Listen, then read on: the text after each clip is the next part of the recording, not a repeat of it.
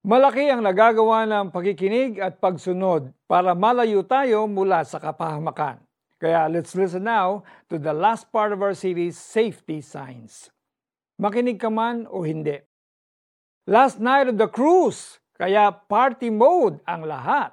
Sa kasamaang palad, parang Titanic pala ang nangyayari sa engine room the alarm sounded and the captain announced an emergency, alerting the passengers to get to their assigned stations and to ready themselves to abandon ship. Mayroong nakinig at sumunod sa instructions. Sinuot ang kanilang life jackets at pumunta sa kanilang designated areas as practiced before they sailed. Mayroon din namang walang pakialam at patuloy sa kanilang kasiyahan oblivious to the chaos going on around them. Sa Old Testament, ang propetang si Ezekiel ay nautusan ng Panginoon to sound the alarm sa kanyang mga anak. Ang mga taga-Israel na ngayon ay Babylonian exiles na of their coming destruction kung hindi sila magbabalik loob sa Kanya. Nangyari ang kanilang pagkabihag, ang pagkakalayo sa kanilang lupain dahil sa kanilang pagsuway sa Kanyang commands and statutes. May panahon na kailangan mong maghatid ng isang balita.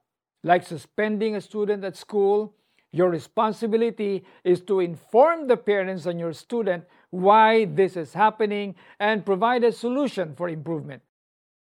Pwede rin namang ikaw ay recipient of a job termination dahil sa iyong bad work ethics.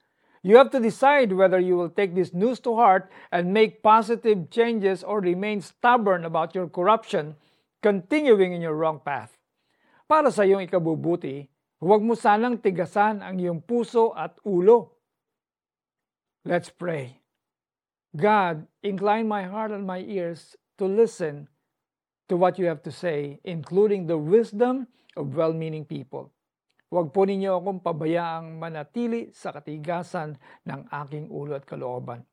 In Jesus' name, Amen.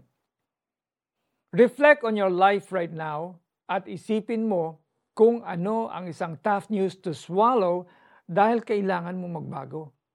Say the prayer again and again until you come to a decision to change.